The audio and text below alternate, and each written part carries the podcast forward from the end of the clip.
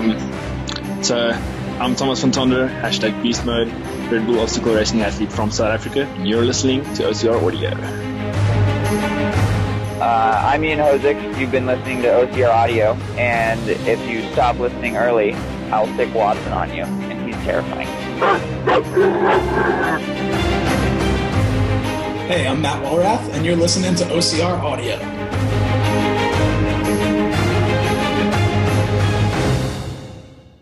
Okay, so we're down loop today um, for the first part of this section. We're just going to have 10 minutes, uh, me and Natasha here at OCR Audio, going to have 10 minutes discussing news this week. Where should we start? News roundup. News roundup. Um, okay, so something we posted, something we posted on our Facebook group the other day um, about John Albon being selected for the 12-person athlete roster for the uh, World Trial World Championships group that's going over to Portugal for the 8th of June. So that's pretty incredible. It's Uh, pretty epic, isn't it? It's yeah. for our sport. brilliant for our sport, brilliant for OCR. Um, having someone that's good enough to keep, you know, up with the, the top end of the Britain Britain's runners. oh, Um, but OCR athletes aren't proper runners, remember, Jack? also not proper runners, but No, it's not competitive. so that's awesome news for John Albon being selected in the 12 man squad. Um, I say man, there are ladies in there as well, but 12 person squad, I should say, I suppose. BPC, BPC. PC, and that will be 8th of June in Portugal, I do believe. Uh, the world. Smash it, John. Yeah, 100% smash it. I've got a bit of funny joke actually, well, not a joke, a story Oh, about no. No, no, it's not a joke. Don't worry. Okay, I've got a joke as well, but we'll, we'll keep the story. um, so after Iceland, I text John and asked if he'd come on for the podcast, um, which he didn't read. So I left it and thought, "Do you know what? I'm not going to bug him. Doesn't matter. He's a busy man. He wants to go and ski and just enjoy his break now. And yesterday I got a phone call, and it was like, "Do you want me back on?" As a joke. and I was like, John, you're about three months late, mate. And he found it quite funny that he just thought he'd uh, he thought he'd wind me up. But yeah, it was nice of him to actually get back to me after three or four months. Well, maybe we'll be able to get him on in three or four months. Yeah, definitely. Yeah, I might. if you're listening, John, we want you on. do, yeah. Um, but the looks of it, I follow him obviously on Strava and Instagram. He's obviously keeping up his running, but he seems to be just enjoying his skiing at the minute and taking his taking his time out and enjoying the winter break. See the pictures on Instagram. I don't do Strava, but I've been looking at the pictures. Very Yeah. jealous, and we're stuck in this office. as you're working away there. Yeah, and uh, another one that I keep following is um, Ryan Atkins as well. Obviously, out there in the snow, just it's like ah, What a life! exactly. Seg- segue, Segue. dovetailing in. Mhm. the big the big news this week, which would probably affect people like Ryan Atkins the most. Tough Mudder. Yeah, what's going on there? Everyone will have heard by now, I'm sure, that Tough Mudder are no longer doing prize money. No Um, longer doing prize money. Yeah. So, what are your initial thoughts, Jack? Well, on their website, it basically says they're going back to roots. They want to make their three main races um, better. They want to more competitive. They want to reassess the obstacles, make sure they're giving out the best service they possibly can. And one way they've thought about this is obviously reducing the prize money, completely taking away the prize money. I suppose. I mean, I don't like to say anything, but I assume there's a, a financial issue there.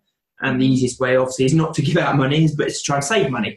They've also announced that there will be no TMX in 2019. So Which is a massive shame. it is to people like Hunter McIntyre, we had a little while ago, who was kind of hoping he, that was going to be the case, but Oh, maybe not. Said, yeah.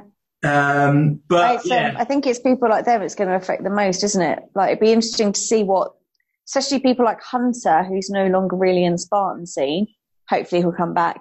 But those people on the pro team, that's a massive chunk of their income. So it's them that's going to be affected the most. Is it a bit of a backward step for the sport? I think having TMX was, even though it's not a sort of event I'd be any good at, it was very spectator friendly, added another element to the sport. I was really hoping it would come over to the UK because I think there's some guys that and girls that would do really well in it. But hundred percent. I, I do agree that I think Tough Mudder's um, core business, I think it remains the same. And I get that things like Toughest, I think it would be just as popular because most people do it for what it is, not necessarily for the prize money, but it's going to be your likes of your, your Ryan Atkins, your Lindsays, Raya, Hunter. They're going to be the ones that are affected the most, aren't they? So. Hmm. It makes me wonder whether it's going to, because I think with Tough Mudder Rex, 100%, it helped that bridge crossover like to other sports like CrossFit, Mm. like that. So now that's gone. Are we going to have that bridge over? Or the CrossFit is going to go back to the CrossFit? Uh, you know, like Hunter's already come out and said he's been there, he's done that. He doesn't really fancy OCR. The one thing that was keeping him in OCR was a Tough Mudder X style race. Yeah. Um, Yeah. So yeah, interesting to see. The only thing it could do is it could lead the way now for these other companies. We already know that Superhuman Games are releasing Yes. very similar style race. I think um, what Active Warrior in Southampton that Luke's near, they've now released a very similar style CrossFit OCR race. So it does pave these other companies to go. Do you know what? Let's let's take off where Tough Mudder has le- you know left. Um, And they So- might learn the lessons. I think, like um, for Tough Mudder, I mean, I don't, I've not got the insider scoop, so I'm just assuming here. But it seems they went from their what they call their core business to suddenly they expanded into everything at once. They became competitive and massive prize pots across that whole spectrum of series.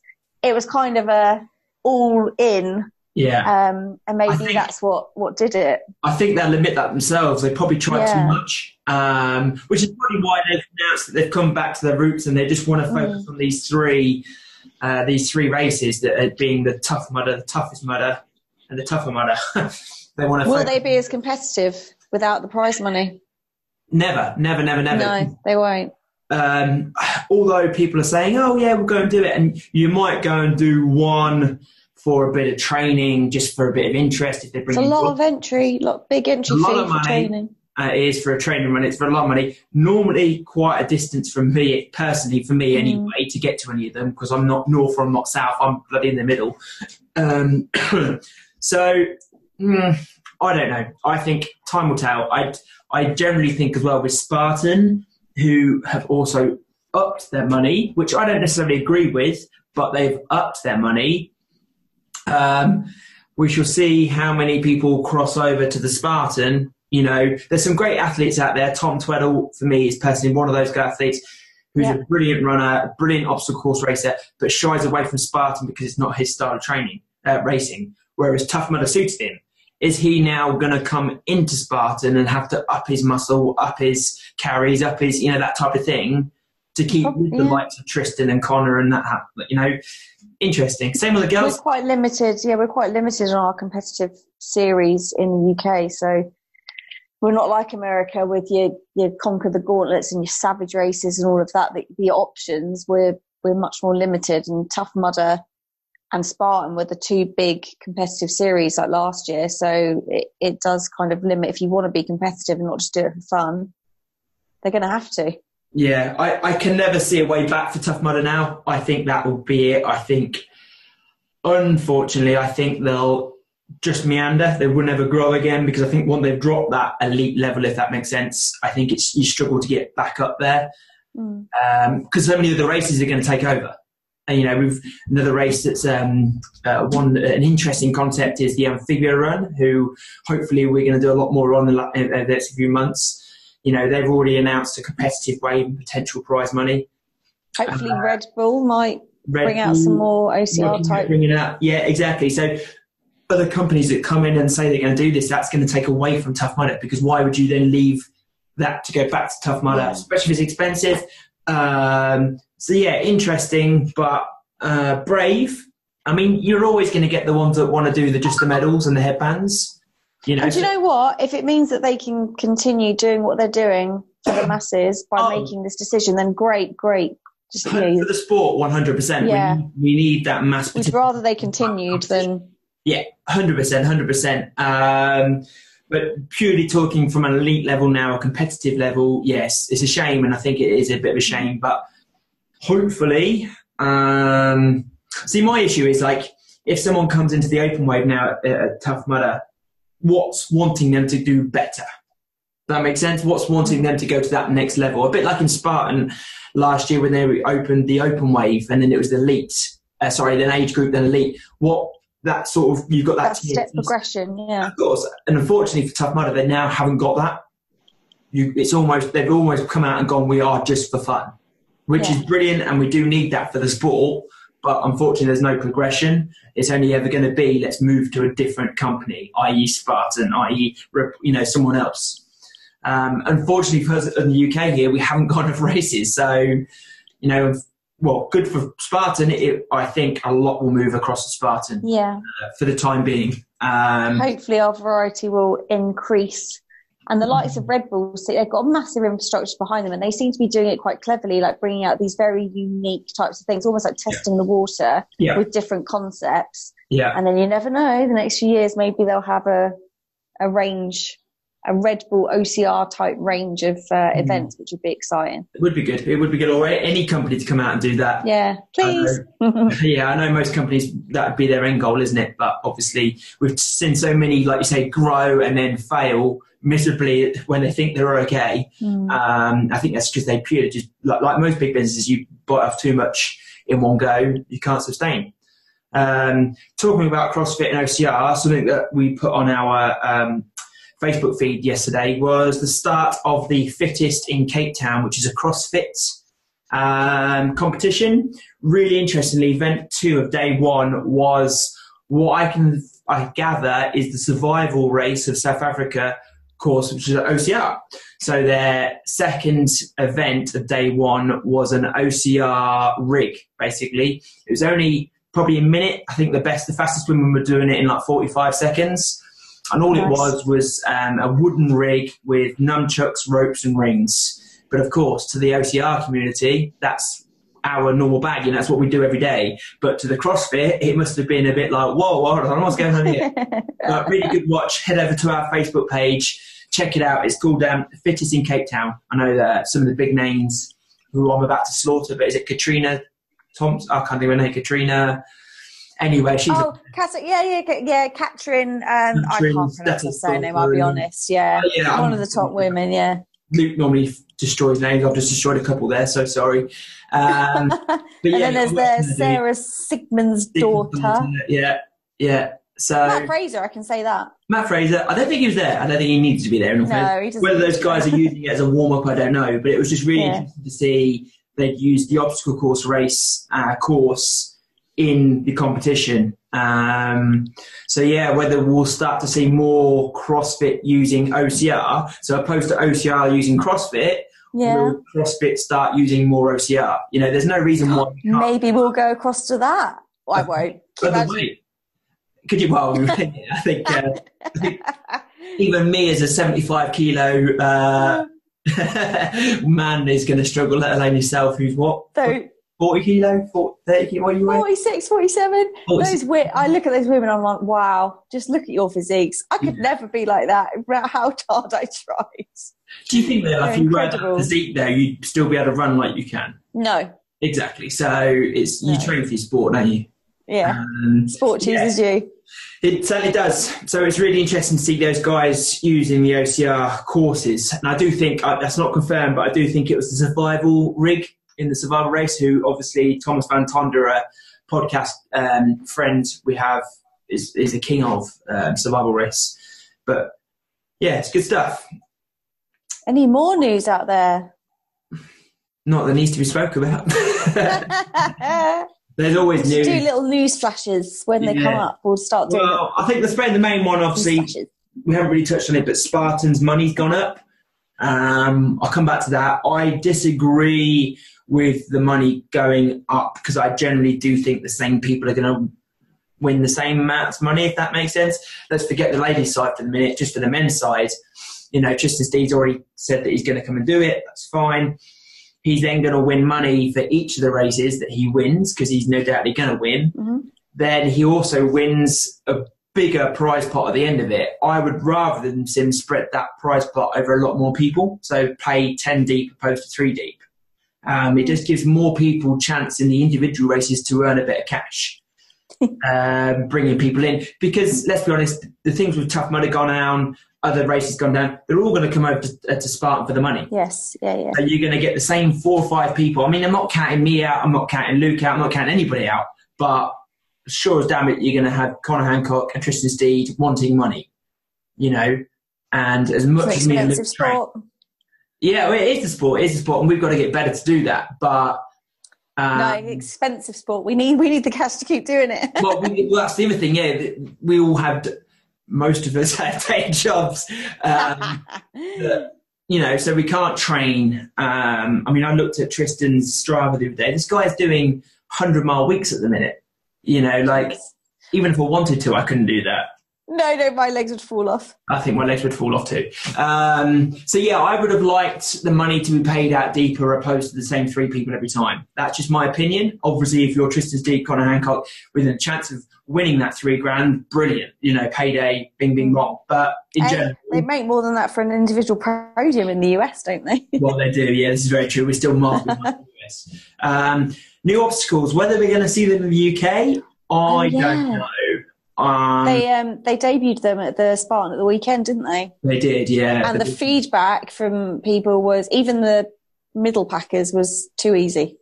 yes, too easy. I think Hmm. I think that is it beta, the new Yeah. monkey spinny that I reckon was especially yeah. when that's wet, that'll be hard. I thought that was the other way. I thought that was like you had to traverse across the beat, like, but it's not. It's, it's like monkey bars, isn't it? Yeah, but it turns. Yeah. I think that'll be hard in the wet. They were making it look harder than it actually was.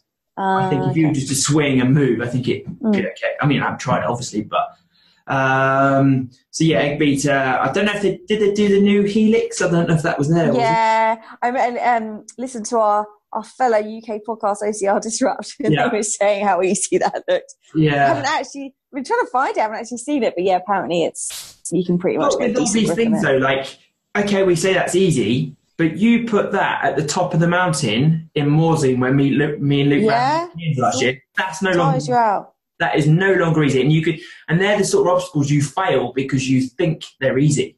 Yes, yeah, yeah.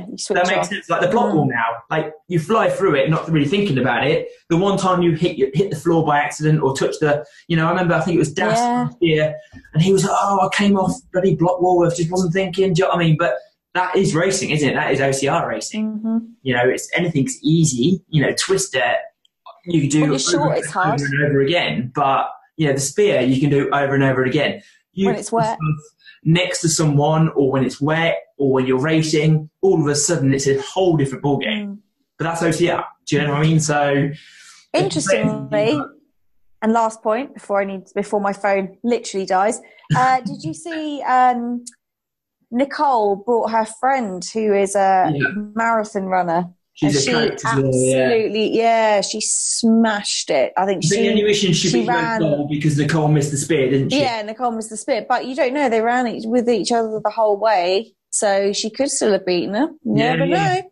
Well, But that, is the thing. that's uh, going to be another dark horse like Rebecca Hammond to watch this year in the series. I think. yeah, hundred Very percent. exciting. And um, oh, a big shout out to obviously uh, Nikolai Dam and Leon Kofol as well, yeah. who obviously having a bit of a day trip at the minute, a day trip, a month trip over in America. Went and raced SoCal, and Leon uh, fourth in the sprint, and then Nikolai got second in the sprint and the super, just behind Veejay Jones. They must We've got to get those boys on. These guys, who are these guys? They must have been thinking. They were so funny on that podcast. Leon, I was like Pac Man, just chomping them from behind.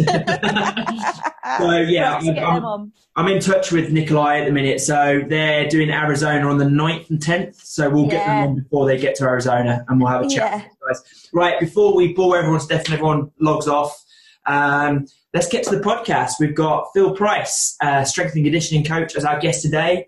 So yeah, take it away.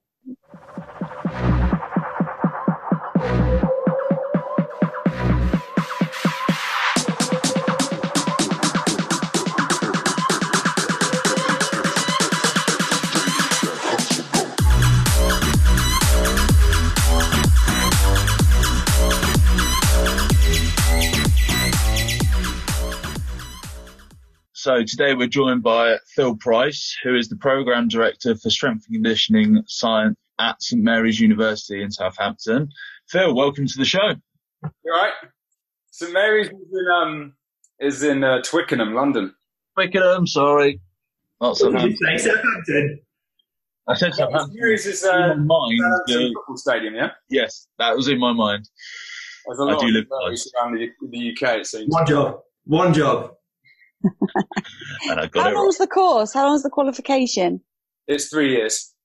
Ooh. and then we try and encourage everyone that goes through the three years to do a uh, a masters as well. So ideally, we want everyone at St Mary's for about five years, but strength and conditioning really lo- uh, leads into uh, something like our masters of research or our um, sports rehab master's degree really well.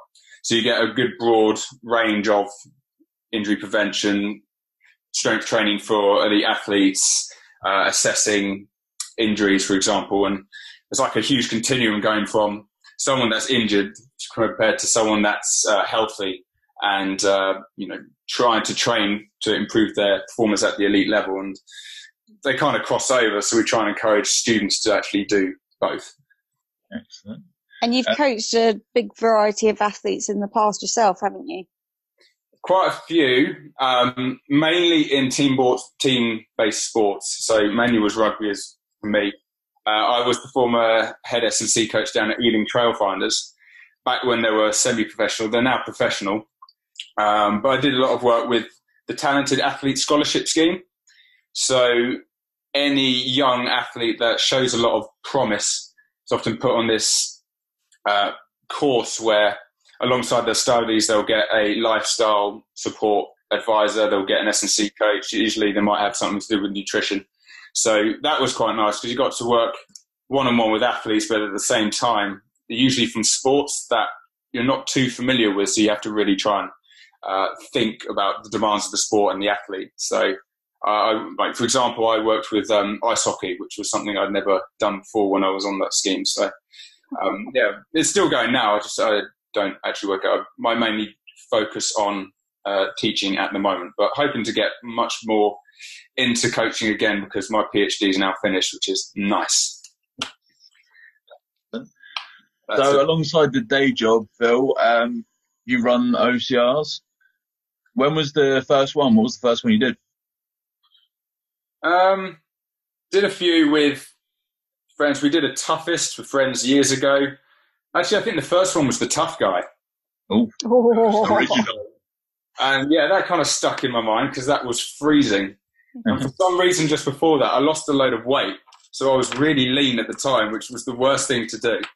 Um, and yeah, I just remember being absolutely freezing cold to the point where I couldn't speak at the afterwards, but very enjoyable. And then since doing that, I did a Spartan, did a toughest, and then obviously last year you've probably seen on social media, mm-hmm. Adi and I have done as many OCRs as we can, trying to get a bit of a range from different companies because we saw it as like a as a warm up season and a sport that we'd like to get in, involved with. So try different ones whilst we're learning the ropes because she's former netball, I'm former rugby weightlifting, so quite far removed from long distance endurance type sports. So yeah, quite a challenge. But I can What imagine Spartans up to your wheelhouse with all the heavy Yeah. lifting. Yeah, I mean, I don't think I'm the fastest, but I don't slow down much when I got to pick something up. Um, then again, I'm a bit of a bit of a lump anyway. I'm about 92 kilos, so in comparison to Mass moves mass. yeah, physics. What we really want to know is who's quicker. Does she hold What? you back or do you hold her back? And be honest. Oh, I probably hold her back. Do you? Yeah, like she, she's she's done like half marathon before. She's got a bit more of an endurance background. It just is your partner we're talking about, sorry. Is it Haley, you said? yeah, Haley. Yeah. So Haley's Haley's my my fiance. Right. but we do most of we do OCR, but we try to see it. We do challenges, so Mhm. everything's slightly different, and we try and change our approach to training to try and match the fact that we could potentially do anything. We have a, a robust human body that might be able to tolerate what kind of stresses we can we can do. So yeah, Nice we approach. we try make up all sorts of stuff. So this year should be quite interesting. We've got some ideas.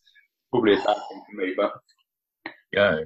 Um, what kind? Tell us. Oh, sorry, go on, Luke. I was going to say te- quickly. uh, Tell us to come into the elite female wave. We need more people. Yeah, yeah. She, we we've signed up to the Tougher Mudder. hmm Uh, I think what's that? Beginning beginning of May. Yeah, fourth of May is the first one for them. And um, Haley did the Tougher Mudder Elite level last year. Actually, uh, she came ninth. That's good. So she's yeah, she's she's pretty good um, for someone that's just come into it. Um, and then I think for the Spartans, the first two we wanted to do, Mhm. uh, we've booked in for what was it? The age group categories, just to have like a little taster uh, against stronger runners. And then we're hoping for the, the last two. We're hoping to do four Spartans this year. Uh, last two move up to the elite level. So we'll see how that goes. I might be knackered by then and absolutely bomb out. But So, with uh, these more OCR races in mind, what kind of changes will you be making or additions that you'll be doing to like your training programs with this in mind? for me, I just need to become a better runner. Mm-hmm. Like I try to view OCR as like, okay, what are the demands of the sport, and try and have a look at what everyone else is doing to see, okay, what's what's taken, and what separates. I don't know. I'm still learning names, but for example, on the men's side, like a Connor Hancock compared to the rest of the field. Um, Drugs. Ah, as if. He's super fast. bold, Just a machine. yeah. But these guys are just excellent runners, and when OCR, at the end of the day, it's about ninety percent running, give or Mhm. take how many obstacles there are, and if you have to carry something, um, you have to be a really, really good runner to have any chance of doing well. Yeah. So, so I mean, I've always generally been okay at the at the obstacles. I got an all right base of strength, which means I can sort of muscle through it and won't have to tolerate the burpees Mm-hmm. but that means nothing if I'm not a great runner, especially when it comes to hills. So at the moment, I've made a focus of reducing the amount of volume I'm spending on strength work. Um, I still have to have some because, like I said, we're doing a number of challenges. So, um, like I think there's one or two CrossFit competitions I'm going to enter. Uh, I'm going to enter then there was an indoor rowing champs towards the end of the year, so I still need a bit of mass to be able to Mhm. do stuff. Um, but still want to have a decent running bolt behind me. So at the moment, I'm just trying to get my volume up. Um, I'm Mhm. not really focusing too much on uh, fast-paced interval work at the moment. I hopefully introduce that soon, but I just don't have that ability to, for my musculoskeletal system, to be able to tolerate just pounding on the pavement over and over again as I run at Yes. a very sort of steady pace. So it's like t- tempo runs, um, and essentially all of this is enabling me just to practice the skill of running. This running is a skill, and if I run poorly, then I'm going to have really terrible adaptations that are going to come from it. So I can improve my scores, but still be a terrible runner. But that's not going to work for me uh, long long term. So um, Mhm. yeah, so my focus really is is on the skill. At the uh, yeah, definitely over what do you call it winter training. Yeah. Yeah, try to stay away from any of those like brutal runs where they you get thrown in the water. We've done that before, and I'm like, Oh, The chest high water, just Yeah. wading. Oh, hell runner. That's a brutal one. Hell one is brutal. "Where's that?" Uh, there was in South. Long, Longmoor There's- Yeah, There's like two, isn't um, there? Aldershot. Some kind of army- Aldershot. in Aldershot way. Yeah, yeah, yeah. On the army barracks. Yeah. So with the increased amount of running you're doing, Phil, is there anything that you're adding in into the, your gym workouts to help you like withstand uh, the increased volume? Are you doing some more specific strength stuff to make sure like your calves are strong enough, knees, hamstrings, etc.? Are you like balancing it out with a bit more mobility or like prehab kind of stuff? Because we find a lot of people come into OCR, then they really run loads because they think, oh, running's the best thing. They injure themselves because they're probably not strong enough for the volume they've tried to put on themselves. Yeah. Is Um, there anything specific you've been doing to kind of balance it, an equilibrium maybe? Yeah, I'll probably take that through in, in, in two parts. Like one of the main changes I've made is the focus on trying to teach my lower limb to act like a spring. Mhm. Uh, and I just want to do that so I can actually have the ability to quickly um, absorb the force of landing and return that so my force expression is better. But at the same time, if I'm acting like a spring, um, there's le- that will reduce the amount of metabolic cost with each step. So I'm utilizing the passive tissues to you know stretch, absorb that elastic energy, and, and return it, and that should hopefully with each step reduce the metabolic cost, and that hopefully improve my endurance running.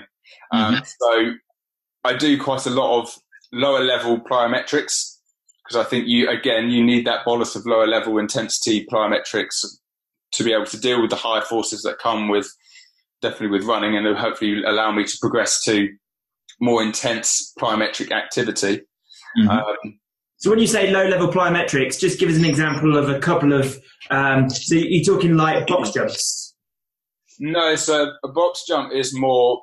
I do box jumps for general lower limb extension power. Yeah. Um, but anything that involves shock, so plyometric comes from sort of shock training from Verkhoshansky, where he'll design a, an, an exercise where you're essentially rebounding off something. Usually it's the floor.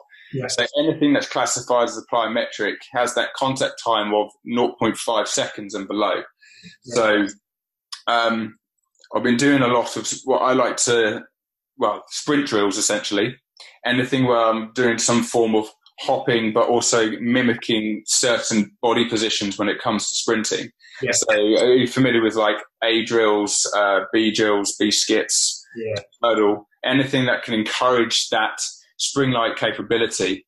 Um, and the faster I go, the more plyometric it becomes. Um, so I do those sorts of things. So I just put up on, on my blog this morning a very basic um, blog post where I was saying how people should do more of these. Mhm. You, the, yeah, like I said earlier, to get better at running, you, you better run, and the better runners usually do a lot of running because they're good at it. Um, but then when it comes to your exercise selection, that should actually take into account what skill that you want to be good at. So these these drills are very good at developing uh, musculoskeletal adaptations, which will be very similar to the limb acting like a spring, hitting hitting key positions like having a decent knee drive, so that when you um, when your knees in the air and your fore your foot then about to come in contact with the ground, you're actually pouring it back. Uh, so that will in turn improve how you express force on the ground. It will stop you uh, landing your foot too far out in front of you because that's going to increase braking forces. Just things like that. Um, so I do a lot of those, and people often incorporate them into warm ups, but I've tried to incorporate them into the main session as well. Um, and then the other things I've been doing is I've had four knee surgeries, Ooh. so I don't have the greatest mobility, as you can imagine. Mhm. Two of them ACL reconstructions. Um, now I've got your email. I've, I've got the first one on video, um, which was in a weightlifting competition, I, and I I tried to do the jerk. Was it a problem with Michael Owen? Could you see it go inwards and everything? Oh, You couldn't necessarily see. It doesn't look too bad, but it sounds like dropping a snooker ball on a wooden floor. Oh, God. Wow. I'll have to send it to you. So Oh, I, thanks.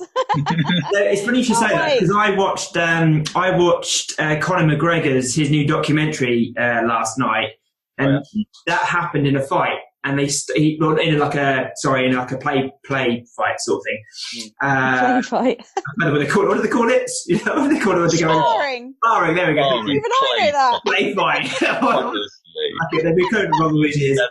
And you actually, they replayed the documentary and you could hear that exact noise in his knee. And he was like, I couldn't feel anything. But then it turned out, yeah, he'd uh, basically ripped his ACL. Yeah.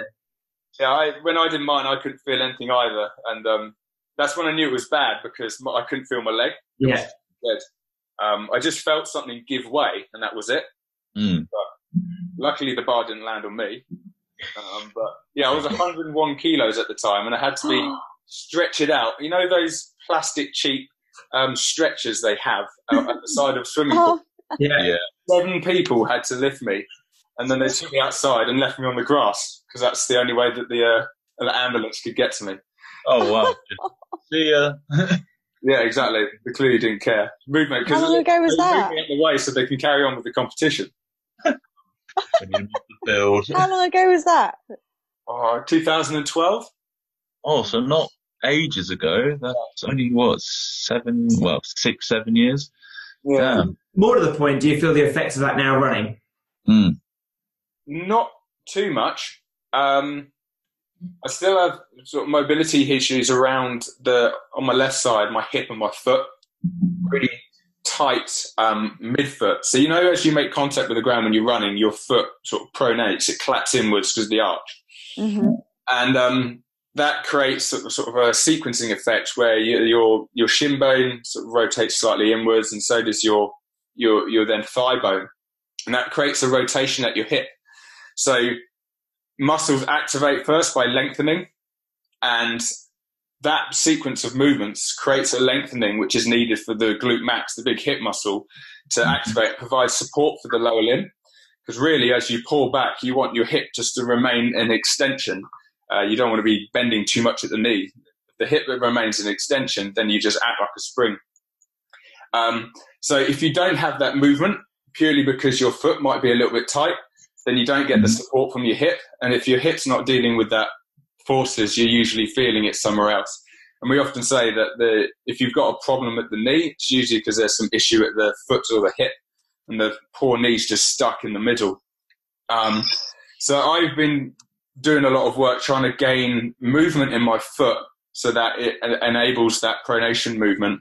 And I'm trying to gain that motion again in my hip as well. So that means I take myself away from the, the run, work on my mobility, but then taking it back into the skill to see if I can then utilize that uh, new range of motion because otherwise it would just go stiff to the way it was before. So those are my two areas which I've been focusing on, which I think are more specific to running. Um, and Would yeah, that be? I was going to say, would that be worse in someone with flat feet or with a high arch? Because I imagine, like with a high arch, they collapse more, but then with a flat foot, you're just there all the time. Yeah, so with a flat foot, you often almost like an over pronation. So when you think of that pronation, you, you, there's a little bit of a sweet spot. And if you have people with high arches, they often can't really pronate that well. Me. And then you have people with flat foot who over pronate. And you have a similar problem where you're either not getting that motion at all or you're getting it too much. And then you're putting unnecessary stresses on the, um, uh, usually happens at the knee. Doesn't do you any bad, though, does it, Natasha? Let's be honest.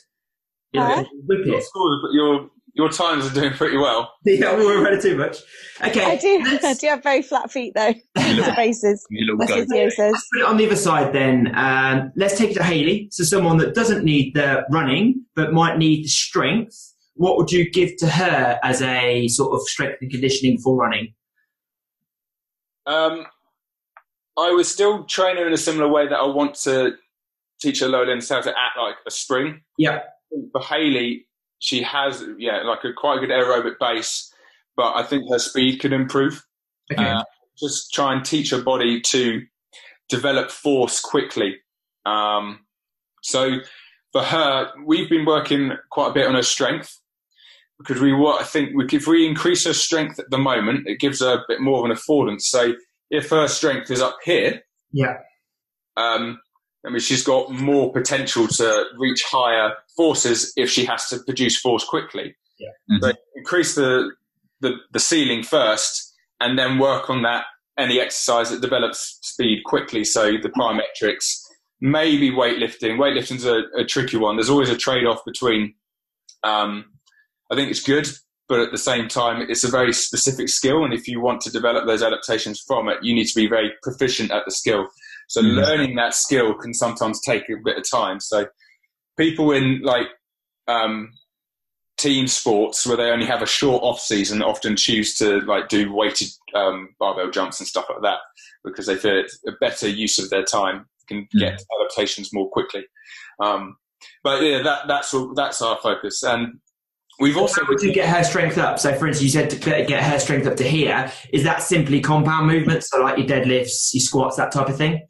yeah we've been mainly focusing on those. So, like a winter winter strength training program, effectively five to five sets, all that sort of thing. Yeah, and uh, I think we could get to a certain strength level quite quickly. Like You put your hand up. There's, we're on the system where you put your hand up. Here. Don't just go. Woo! Was gonna, well, he's a professor, so you know, fuck him in class. I wish. I have a question. Should your you, as like, because I'm quite a newbie strength in the gym, is it better to do hypertrophy first and then your strength, like your five by five, or strength first, then hypertrophy? Because I've heard two sides of the coin. Like bigger muscle, you can then get more strength in it, or you need to build strength first and then the hypertrophy. I don't know. I like I'm very confused what to do. Yeah. It, dep- I guess it depends on the overall aim. So if you're looking for to be a, to be a really good OCR athlete. Oh. There you go. Oh, nice and broad. Narrows it down for it. I mean, I'm going to be quite biased towards that, and I would do the hypertrophy first and then the strength second. Um, that's because I, I see the hypertrophy as more as tissue conditioning, um, as a way of gaining a, a solid base before adding intensity to it. Um, and if I'm utilizing the approach where I see movements like the squat, I see that as an opportunity to practice the skill of the squat and if I want to get better at it, I need to practice more, and that's when you get five fives because you know you want to increase the volume. Um, I would do that first before I start increasing the intensity through uh, loading. So I would do that. We should probably, just in case there is some listeners who don't know what hypertrophy is, explain what it is. Go for it then, Natasha. You do it. Yeah. I'm I'm not the expert. you have no idea. All I know is you do lower weight, more volume in your or like What rep range? What rep range? I Sorry, I'm just taking over. I'm asking a I question. don't, and then you can correct me because I, I this is like basic knowledge is yeah depending on the lift like an eight to twelve or eight to fifteen rep range and maybe three sets, but a lighter weight compared to your five by five strength. Yeah, that sounds Is that right? about right. It depends. Um, you can stick to the slightly moderate weights, so which you would lift for hypertrophy, so increase the size of the muscle. You could uh, utilize a rep range of maybe six to eight. Um, alternately, you could probably get similar um, adaptations from slightly lighter weight and go for eight to twelve. Normally, once you go above twelve, it's more developing muscular Endurance. endurance. Yeah. That's me. But that six to twelve, I mean, you're going to get differences between um, myofibrillar hypertrophy and uh, sarcoplasmic hypertrophy. So one is more about um, improving, or you're getting hypertrophy due to the muscle breakdown, whereas other uh, sarcoplasmic is more about sarcoplasm within the muscle cell. So slightly change, slight changes in muscle rep scheme can uh, influence hypertrophy in different ways. Um, well, I've often found the best way of uh, improving hypertrophy to try and keep a higher stimulus would be you can get the five fives, but you do other things to try and keep the muscle under tension. So, you know, spend longer during the eccentric phase, um, having short rest periods. So you keep the you keep the load relatively even higher, um, but you spend more time under tension, so you get more of that damage, which the muscle can then repair itself for. Um, And this, So you get and this- strength and big muscles. However, this is the issue with that, and this is why I don't do weights because the next morning you feel like shit. Not if you keep No. doing it, Jack. Well, no, that doesn't work like that because you want to go more, and then you do more deadlifts, and then your legs can't move at all the next morning. And then when you're doing downhill reps, it's like, Ugh! Then you need to suck it up. yeah, you do. Princess. Yes, it changes when you do it. If you do a lot of eccentric loading in the off season, it should hopefully uh, enable you to deal with the uh, eccentric stresses that might happen during the race season or during particular race, especially when running downhill. Like that's running downhill places a large eccentric stress on the body. So, Right. That's what I People did. don't think about that either. They just think, oh, it's downhill. It's easy. oh, But my heart rate was lovely and low. It's fine. Yeah, yeah, yeah. Gravity's doing all the work. It's fine. Four minute miles downhill, brilliant. So, So let's bring it back then. How often would you be doing that? So let's put a week together of yourself. How often should you be doing each one with your running? And then how often should you be doing specific training for OCR as well, i.e. grip work, uh, pull-ups, things like that? when you say which one, what do you mean?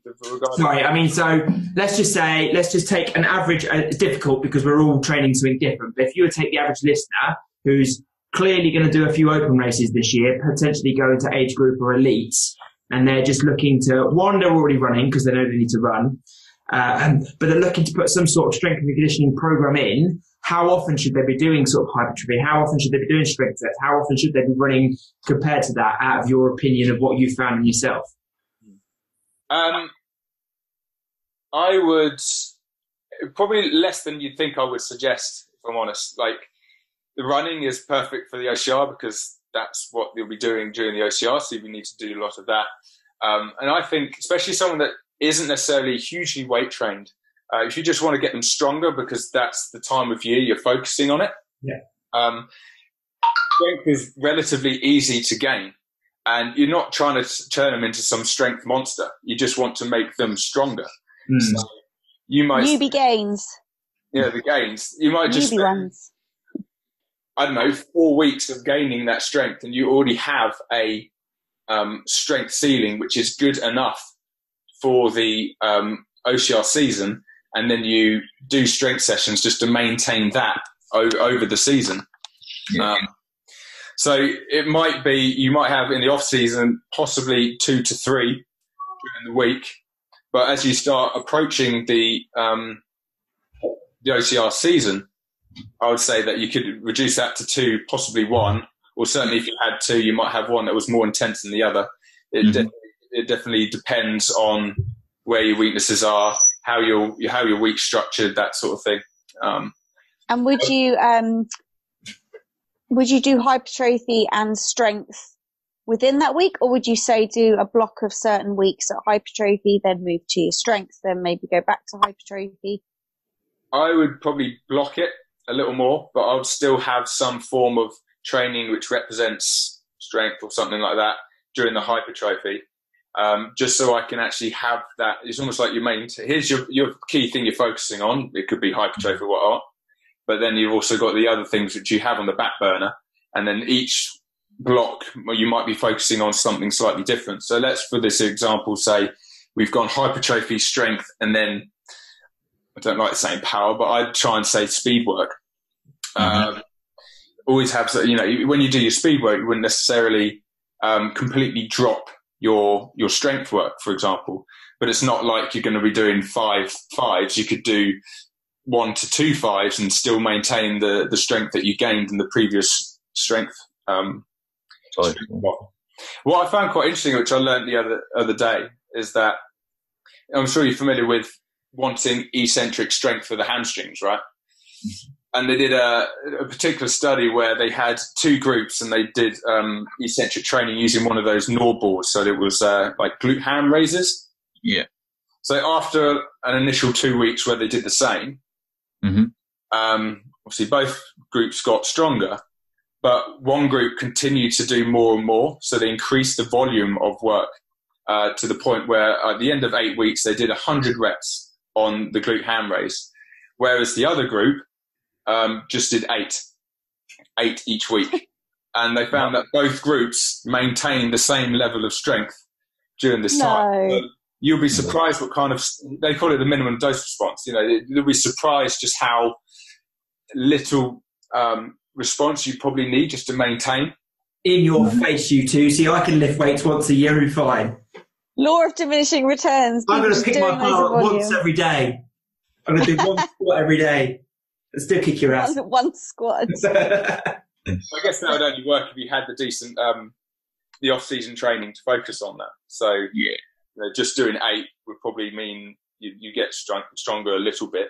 But if you had something before, eight is enough to maintain. So And I suppose um, as athletes, um, we all have certain areas we know we need to work on. Like, for instance, you know, it's your running. For me, I, I hold all my weight in my hips, so my hips are always tight. So it's like mobility, flexibility there. You know, for yourself, Natasha, you always want to get a bit stronger, especially women, a lot of uh, upper body strength. So I suppose as long as you could focus on that thing over that period of time, you know, and it doesn't all happen in one year, does it? You know, a lot of these, like we're talking about Connor Hancock, he's been doing it. Tristan Steed, you know, these American guys, they've been doing it for five, six, seven years. They've been, you know, over a long period of time. You don't, unless you're seriously gifted, you can't just come into the sport and be amazing at it. There's always going to be something that catches you out. Yeah.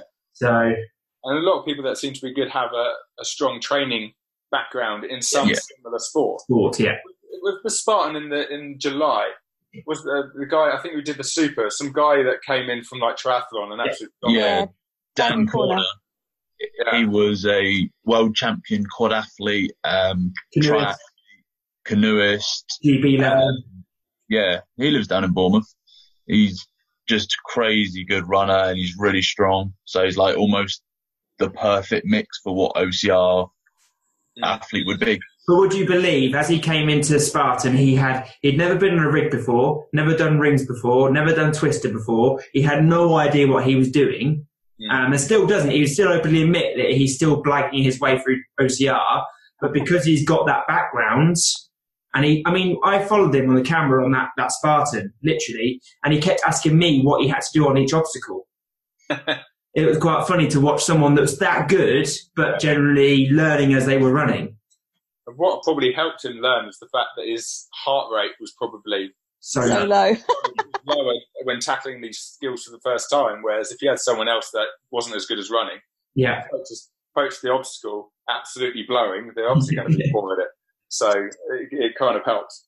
yeah, no, hundred percent. And I, I think that's going to happen. I think I, I mean, that's something I wanted to ask you about where you think OCR is going, because um, definitely in the last few years it seems to be growing more and more population uh, popularity, and I wonder if more and more people will move over from other sports, um, especially because I often see like the, the most popular age group seems to be men's thirty to thirty-five yeah. it might be like loads of people have spent the last 20 years playing football or rugby, got injured.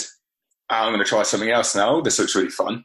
So Yeah. a lot of people are moving that way, but Mhm. more and more youth athletes are seeing, oh, this looks like something fun to get involved with at the age of like 17, 18. They're the worrying ones. I'm personally, I'm less scared of the rugby players than footballers because I still don't think they've got the correct conditioning.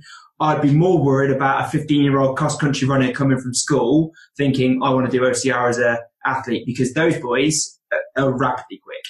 Yeah. You're getting it from that age, you know, sky's the limit. Whereas footballer, rugby player, I mean, in your opinion, I mean, you're the expert in this case. If you took a rugby player, for a start, you say, oh, I, this is, I'm going to have a lot of rugby players going, "Meh, meh, meh, meh, meh." but in general, they don't seem like a quick endurance athlete to me, and neither does a runner.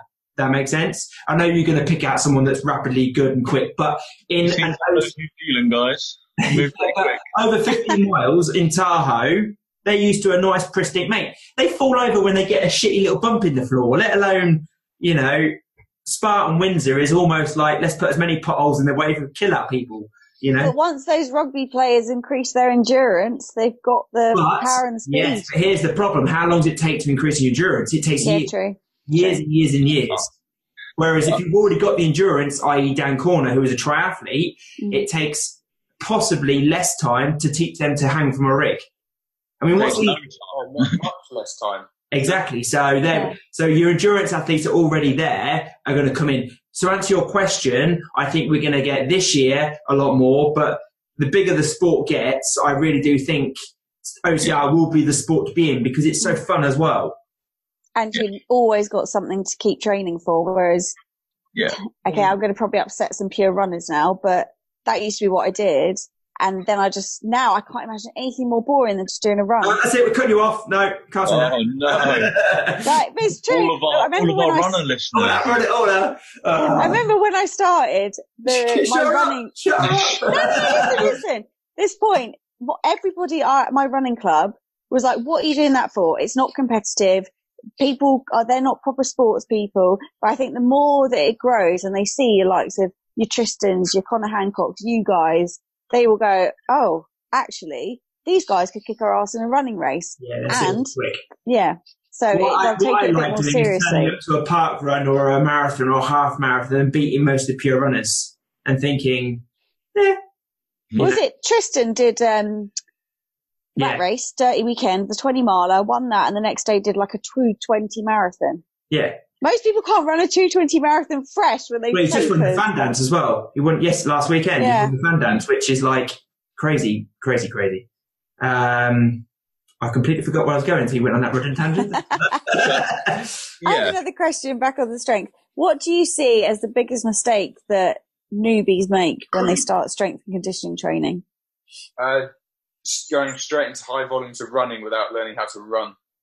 Uh, ev- ev- every time I, I, I do an obstacle course race, so I see loads of them. Some are more obvious than others. But if you watch someone run from behind, you see them going through the, the gait cycle and they don't drive their knee forward. So that leg still needs to come forward. You know, the foot needs to come forward.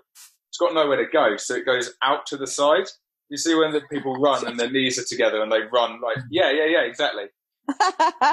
Look, That's great for the listeners, by the way. We're all just doing this. week. Clapping our hands. We're doing some great visuals. I look at that and it's like that must hurt, and it probably doesn't at the moment for them, but high volumes of that it will do. And I just think you you know you've got to earn the right to run, um, and I I, I have more experience with more sprint athletes with rugby, but you still get people sprinting in rugby with, with more of like a um, heel strike, for example. Uh, and so the, you might want to think, well, with sprinting, you want to try and uh, make contact with more fore midfoot. So that would be the easy coaching point. Well, going from a heel strike to a forefoot strike is really quite different for that ankle. So if you just suddenly change how you're running, the tissues around the ankle are completely not ready for it. So all those sprint drills I was talking about, I would focus, you know, two to three months working on that so they earn the right to change the way they run. So, and I try and see that these people that are running in this way in the obstacle course races with their flailing feet, uh, I feel that they have to earn the right to run as well by getting into the gym, and especially especially these people doing volumes on concrete. And I can't think of anything less forgiving. Like, that was me a few years ago. you know, need to be getting in the gym, learning how to, for starters, walk on walk on their forefoot, and just having that, you know, developing some conditioning of the ankle complex and being able to like go on their toes Mm. before um before actually running. And if they want to, That's boring. That's the boring stuff, right? Just go out and run.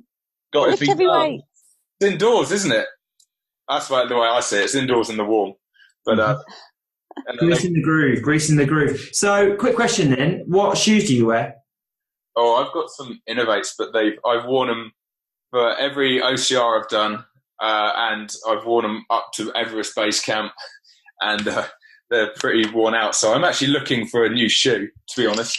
But yeah, Uh, quite innovative. XTRM. Just, just, just- just shut up, you're crazy. XTRMs. Oh, let's all just follow Jon Albon. I rock. They are. They're brilliant. They're the best shoes. I rock XTRMs. Irox XTRMs, right? Yes. Okay. I'll get that down. Vivos. If you want to run properly, Vivos. No. Evos are good, but it takes a long time to get used to running. That's why Yes. you do your strength and conditioning. No, Jack, you're going to No. get everybody going and putting Vivos on and getting all injured because No, they I'm can't run barefoot. I'm all right. That's Yeah, but you've been doing it for a long time. You can earn the The- right to run in ex- mode. Yeah, Yeah. taught yourself to run like that. You know how I did it, and this is really weird you say this, right?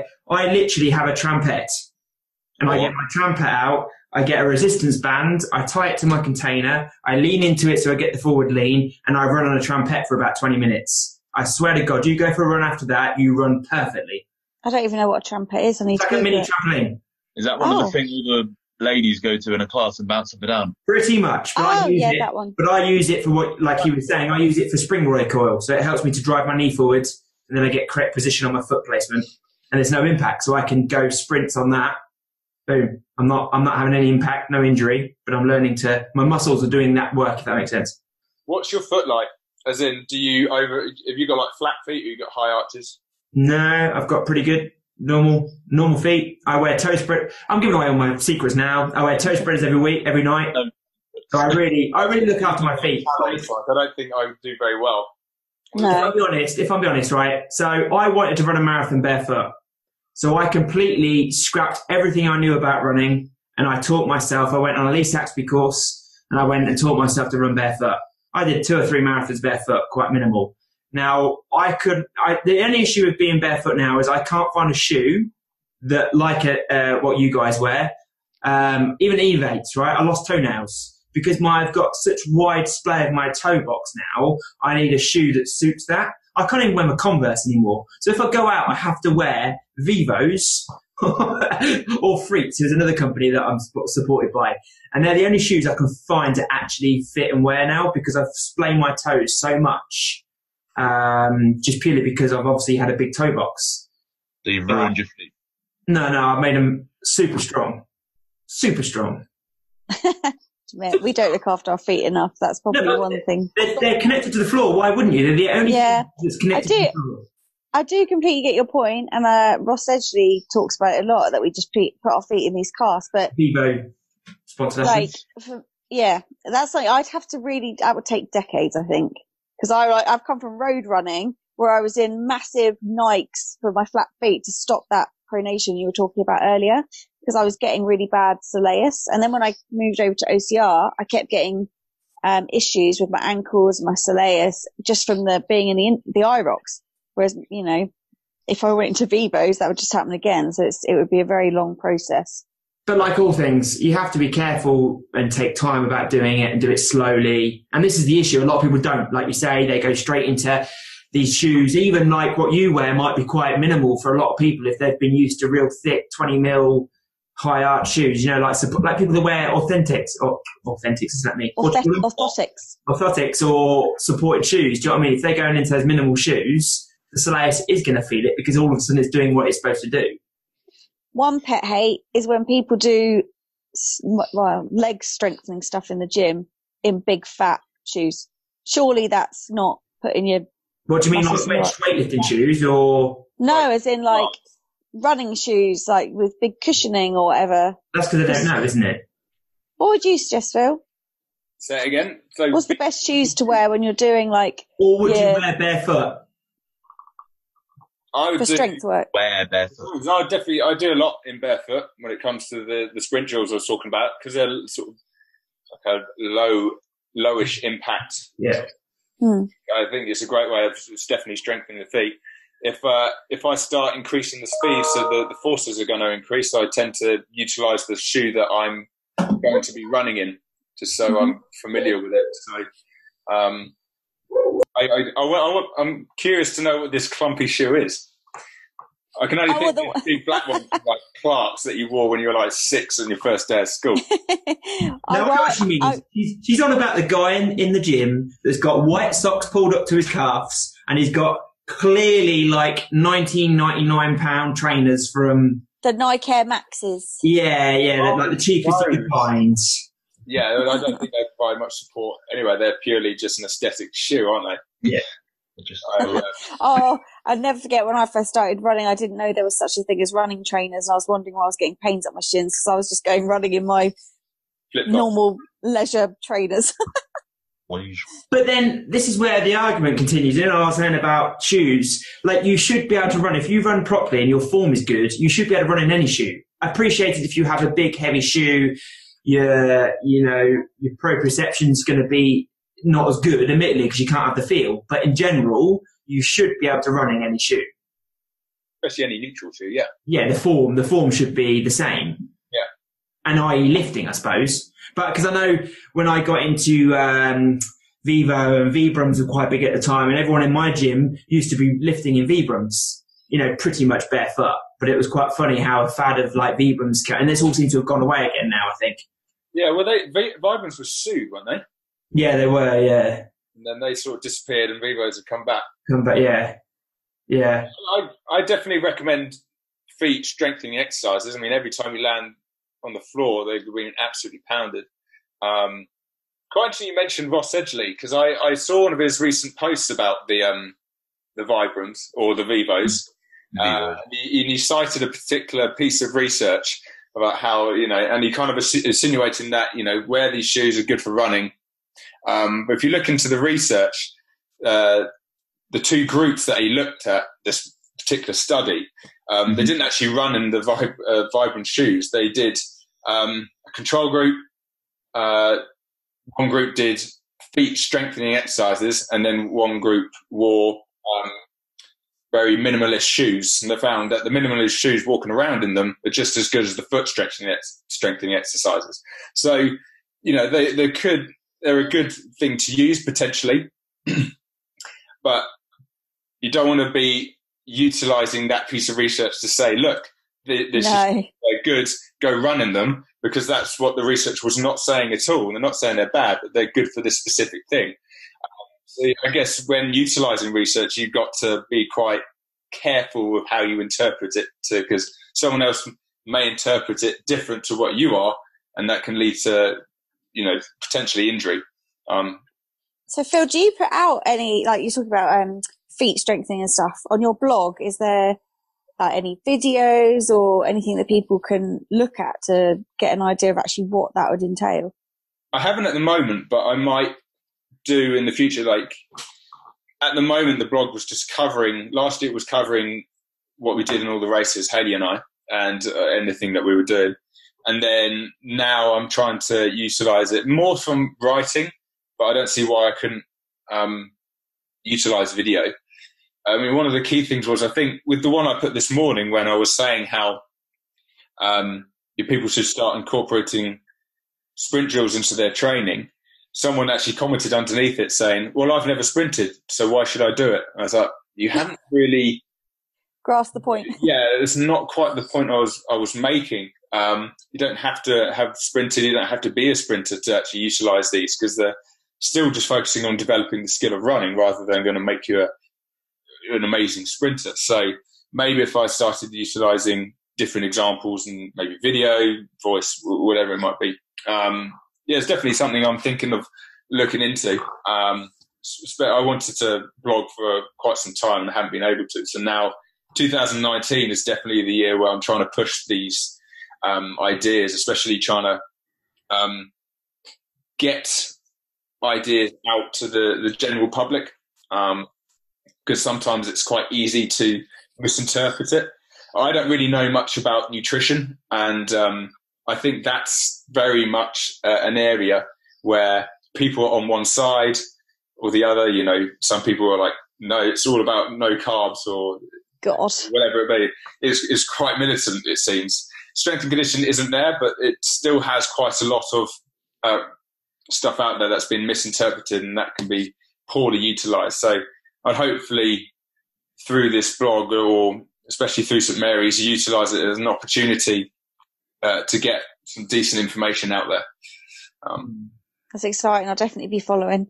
Yeah. Just before you go, well, um, got a question. So five exercises then. Let's think OCR.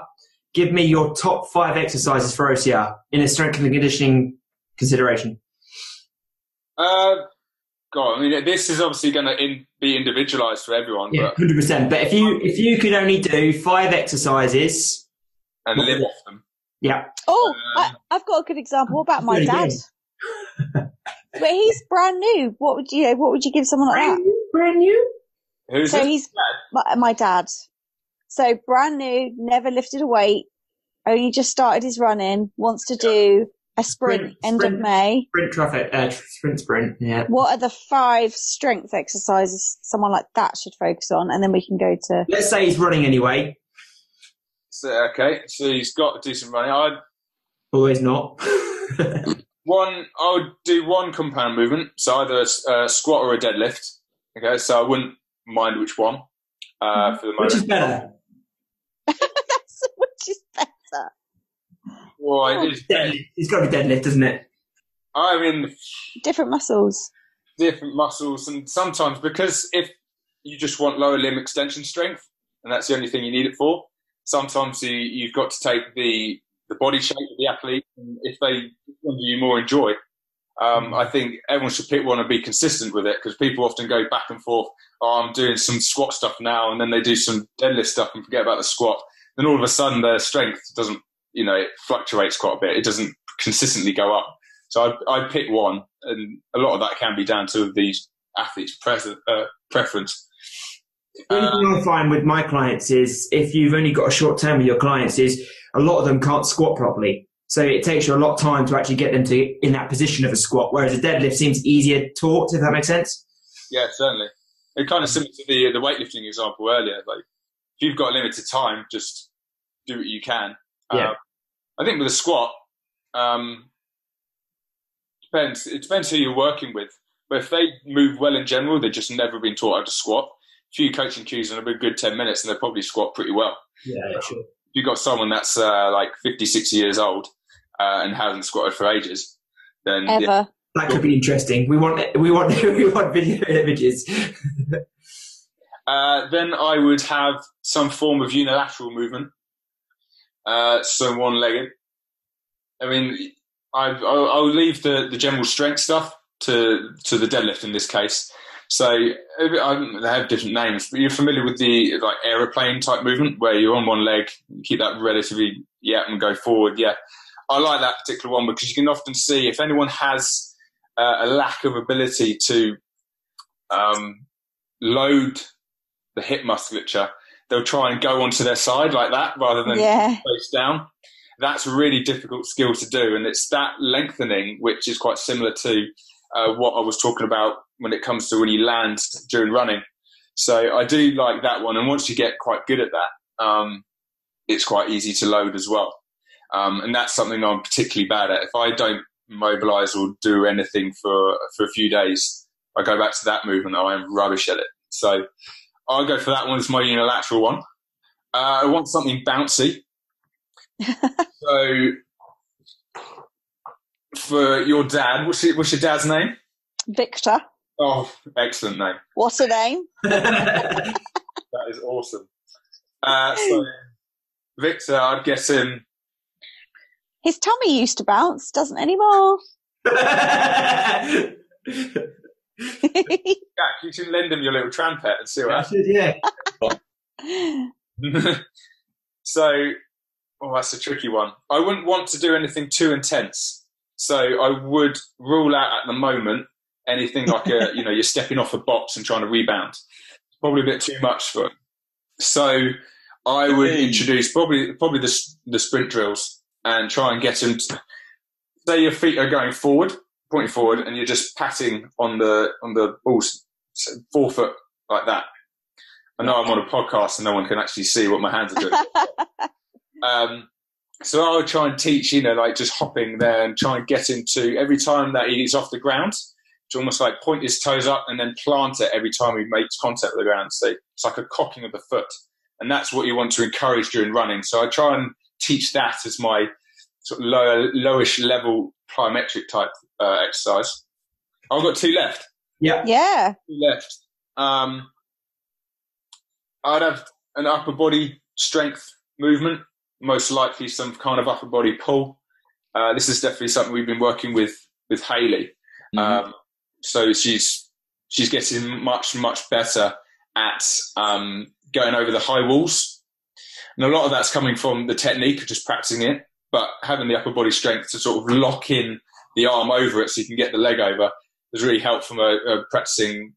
I'd say the the pull up, but any regression of that would Yeah. also count. So it could be with bands, it could Negatives. be hip or anything like that. Negatives, yeah. So I, I'd have that as my number four, and then the number five. Um, we'd have to do something regarding grip strength. So I would do anything involving grip strength, really. If there's some kind of rig, and if, if you can just like hold on to the rig, He's just got a rig. He's got a rig. The- My rig is at my parents' house, so he has no excuse. I can't get there, but he can use it. Yeah. Like, you just need to, right, you're going to tell him next time you turn up, so he's not allowed to answer the door. You're going to go around back and you just see him just hanging there. Yeah, okay. Just practice at that and build up that strength. So you don't even have to move at 1st i I'm mm-hmm. sure you, you, you, will- you will go into that. But anything, so I often find that people have a limited grip strength, but it's the same thing as like, my grip strength's okay, but again, I'm 92 kilos, so I don't think my grip strength is good enough for my body weight. Mhm. certainly not sort of like grip endurance. So uh, that's a particular area I definitely want to work on. Just can't get to climbing facility, but um, I'm hoping to do more OCR grip specific stuff as we start to approach March. Anyway, so Mhm. those those would be my my five. I think I've got Put what. it on the blog when you do it on your blog. Yeah, I have to, that'll have to be the next. Next, I have to think of a snazzy title for that one. Um, um, yeah, those those would be my five. Excellent. So, Phil, where can people find this blog? Is it on uh, your website? Uh, yeah. Uh, so the website's called beyondyourpeak.com. hmm You can find all the stuff I've written on there and any photos and stuff like that. Uh, I'm mostly um, active on uh, Instagram, really. So I have a Twitter account, which I usually do for my academic stuff.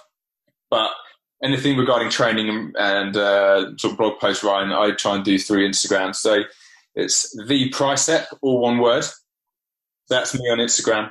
Um, and yeah, well, hopefully we're Haley and I are obviously very new to the OCR community. So if anyone sees us at any of these uh, events, please don't hesitate to come and say hi because we we're yet to meet anyone really. We're Haley's Haley's the one with the netball and you've got the rugby ball, yeah? Is that right? we'll come with balls. Yeah, come with balls. Let me know. Well, So you're not at the first Spartan because you're at Tough Mudder, right? You can't say that on here. I'm I'm we're, we're both doing the tougher mudder on the Saturday and the sprint on the Sunday. Ah, cool. See you there then. That that's going to be. an interesting. Do you guys only do the Spartans then? Uh, not only, but uh, Pretty much, just because of the, top. the limitation of what we've got over in the UK. Yeah. Um, personally, and I'm not dissing Tough Mudder, but I'm rubbish in water and cold, so they're not, they're just not for me. Mm. Um, but that's all, big, big OCR wise, that's all we've really got, isn't it now? So yeah, Spartan's the main one. Are you guys going? What's happening with the OCR World Cup? There's no World Cup, World Championships. I like that World Cup. World Cup Yeah. sounds better. Yeah, Uh, that's, um, yeah, that's There's in, three options, don't they?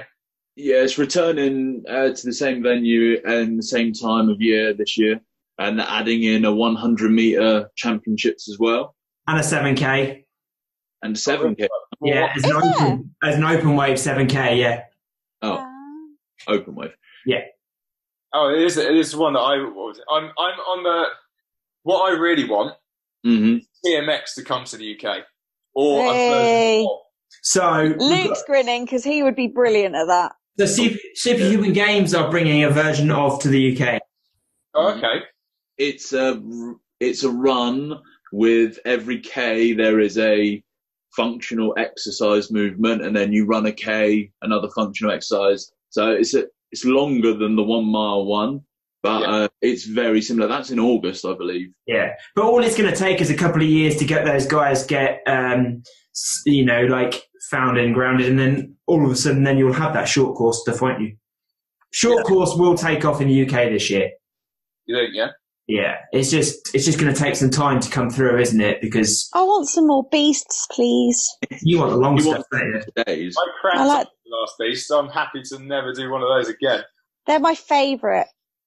I'm with you. I'm with you there, Natasha. I'm afraid. Yeah. Why would you not want more of it? What 100 meters. That's going to be over in what? How, how long is it going to take? Some of those top guys to do a 100 meter course. I know it depends what the course is, but it's going to be over in a minute, surely. Yeah, Yeah, probably. How boring. We didn't even pay Me and Jack are biased too because we, we like the It would be good endurance. To But watch. It will be good to watch, and I might enter it just for shits and giggles. But yeah, not good. What about the Red Bull events? 'Cause- Red Bull, brilliant events. but they always turn up. Like they're the ones I can never find online, and then Mhm. all of a sudden I see loads of people doing. Like there was one on the beach last year. So Yeah, I did that. yeah, I did What it. that like? 'Cause That Quick looked, that looked well good fun. And horrendous, horrible, horrible, horrible, but great fun. Yeah, just basically um, heats, so four heats, one mile heats, and then a final. And they do all their races the same. So you basically take the top percentage. So we we went out in the first heat, and we were told there's about 40 people, and we were told 10, the top 10 were going to go through to the next round.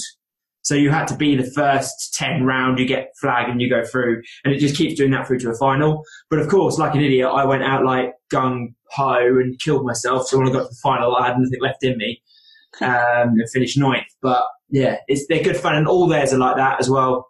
Um, the ones in Europe are the same sort of standards, same as apparently um, the one in Glasgow, Neptune Steps, which I'm thinking of doing about this year as well.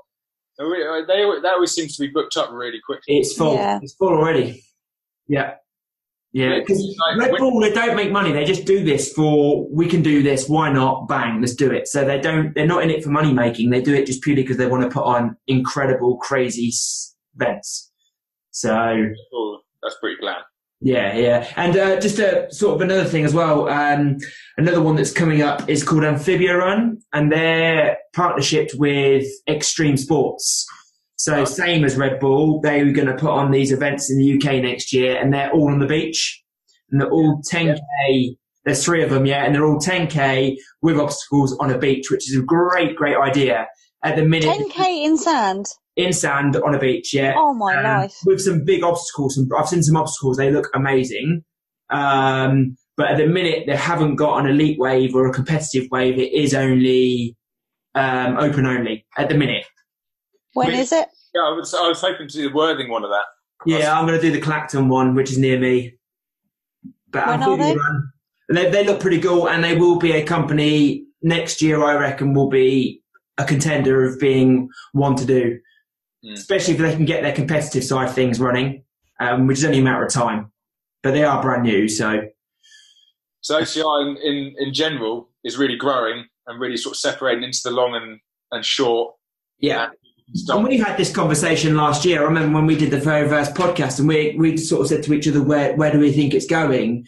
And you're right. I think you're going to get the guys that sort of focus just on the long distance stuff, you know, and only go for the 15 mile, the 12 mile, and then you're going to get the guys that focus, like your Hunter McIntyres in America, that focus on the short, sharp three k type of stuff. At the minute, we haven't got enough to pick and choose. And This is why in England we do them all. And from a, from a sport, nutrition, science point of view, it's silly because we're killing ourselves week in, week out. But until we've got 15 races where we can pick and choose, you're going to do everyone because we love the sport. Uh, let's, let's be honest, Jack. If there was beasts earlier in the year, we wouldn't bother with the sprint and supers. We'd just do No, beasts. because that, that most- kind of distance. most because it's our championship races in Spartan are beasts. Yeah. I don't see there any point in doing a sprint. I just don't see the point in killing myself for 30 minutes. I'd rather kill myself for three hours. Yeah, of course. Why not? If I'm going to do it. Happily kill myself for 30 minutes. yeah. All that sprint start, sprint stop, sprint stop that I've done for like 10, 20 years. Oh, God. Just, No. uh, yeah. So you, you would suit, you really would suit like a 3K course then. You really would like the short, short stuff. Yeah, I mean, I saw everything online from last year, and it seemed like the whole thing was a Ninja Warrior. It Yeah. wasn't too overly Ninja Warrior, and there was some carries in there, or was, they wanted me to throw a tire or something. Yeah. Sounds more up my street. Um, Rowan athletes. you'd be alright. I reckon you, something like the 3K at the World, you'd be fine. There wasn't many carries, though, was there? Not many carries. Enough though. There was, was it two? Two Two. It wasn't like you were And- hanging from a But to be fair, it it was the same weight for me as it would be for you, Phil. So for you, you'd just be like, what is this? This isn't a carry. this is like, you've just given me a little tiny can hmm. of beans to run around with. Yeah. that seems interesting that they've kept it the same. They just ran out of equipment or something, or just, No, it's, it's always the same at the Worlds for the women and the men. But what were you? You're 92 And so it should be. kilos. Are you 92? yeah, nice to see. I'm 46. so I'm exactly half your weight, but I'm carrying the same. It's, it's, Yeah, it doesn't seem that fair. Yeah, but going across the bridge. I didn't rig. complain about it, Jack. I didn't complain about No, it. you didn't. You did. You did really well. Thank you very much, sir. Really, really well. And also, the thing to watch out for is Surge this year. I do believe that's coming back, which is the short Oh, 3K yeah. course at Nuclear. hmm Uh, it'd be cool Okay, yeah, no, I might have seen that. Is that down in um? Well, it's in Essex, but is that around November time? When did they do it last year? It was Um, earlier in the year, wasn't it? Summer, wasn't it? I'm sure. June, July. Yeah. Robin French, if you're listening, let Phil know. Yeah, let, I did really enjoy it when we did that. It was like a proper festival there. Like it's stay there the whole weekend. You know, it, it makes worth destroying yourself for thirty minutes and then uh, you know taking a break and then just chilling out at the festival. All worth it. And then, of course, hopefully this year, I'm going to put on a little event as well, which will be good for you, Phil. Oh yeah, Yeah, carpenter course of obstacles. 100%. the field. You're not giving any Carpenter chaos. Car- no, I'm going to call it car- chaos. Chaos carpenter. Chaos Carpenter. Well, yeah, that's fact. You're not giving any details away. No, that'd be quite cool, wouldn't it, for a name? Chaos. Boom. there you go. Done it. You better not paint that or anything. I'm not Yeah. going Pay royalties. Chaos OCR. Right, we want want money for this. yeah, no, basically, I've, I've got my own place, Phil. So I've got my own training facility. Oh, nice. So I want to get into the realms of putting on events, but I think the short course stuff, as much as I hate it, is going to be better for putting events on purely because it's obviously more user friendly rather than a 15 mile course. Hmm. A 3k course is going to be a hell of a lot cheaper for me. Let's put it that way. I'm, I'm assuming your uh, your land isn't about 15k, is it? So- I've got effectively I've got 90 square miles, so I could go as far as I wanted to. wow. Um, my actual bit of land with the obstacles is six, uh, 6.5 acres. I've got 4k basically to play with. And then running, I could go as far as, yeah, like I say, 90 square miles, the bit of land. The farmer that I rent land from has got oodles of space in Suffolk. So we could go as, as crazy as you wanted to, but You're thinking of uh, doing something slightly different to make yourself, you know, separate you from like the standard Spartans, all that sort of thing. Yeah, hundred percent. So um, I actually had a guy come yesterday who makes fabrications, and he really wants. Foz. It wasn't Foz, only purely Oh. because this guy lives a mile up the road. Um, so yeah, similar to that, and I'm going to have. Well, we've got plans for some cool obstacles which we've designed or he's designed, and they're never seen before. So I think that's my way is to have these obstacles that are completely unique, they've never been seen before to get people in. Of course, we'll have the standard walls and the, the cargo nets and all that stuff, but I like the idea. And this is what we're coming back to your question about OCR.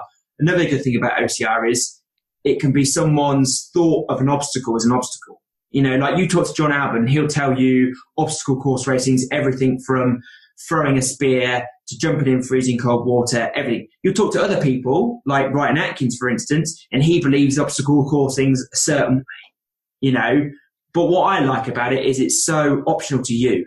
Do you know what I mean? Like, Mm. I definitely think there should be a carry. I think there should be a test of, I hate to say it, but I think there should be a test of mental strength as well. So whether that be cold or. No, that's not mental strength. But it is, isn't it? It is. It's just No, it.